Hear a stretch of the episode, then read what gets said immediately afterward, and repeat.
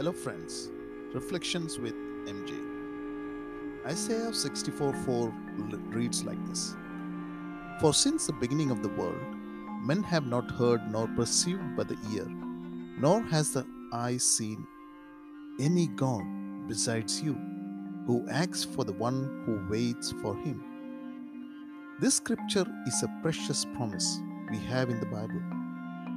It's the Word of God that strengthens us and encourages us to move ahead. It gives us power when we believe.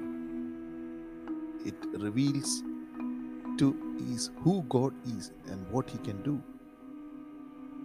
Take heart. We have a God who works for us when we wait upon Him in prayer.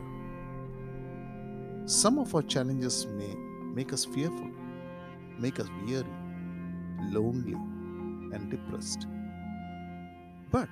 God is faithful and He will never change His word. When God moves on your behalf, there is no one who can stop His move.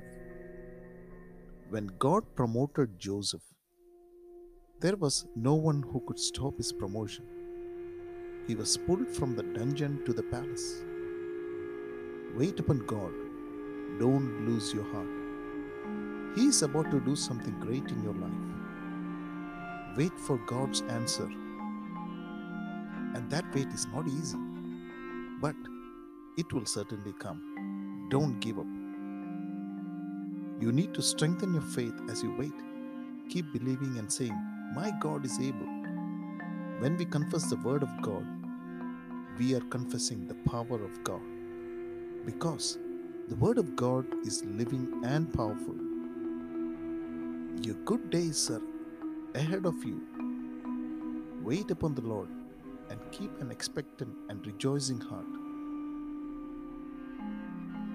Again, I would read Isaiah 64 4.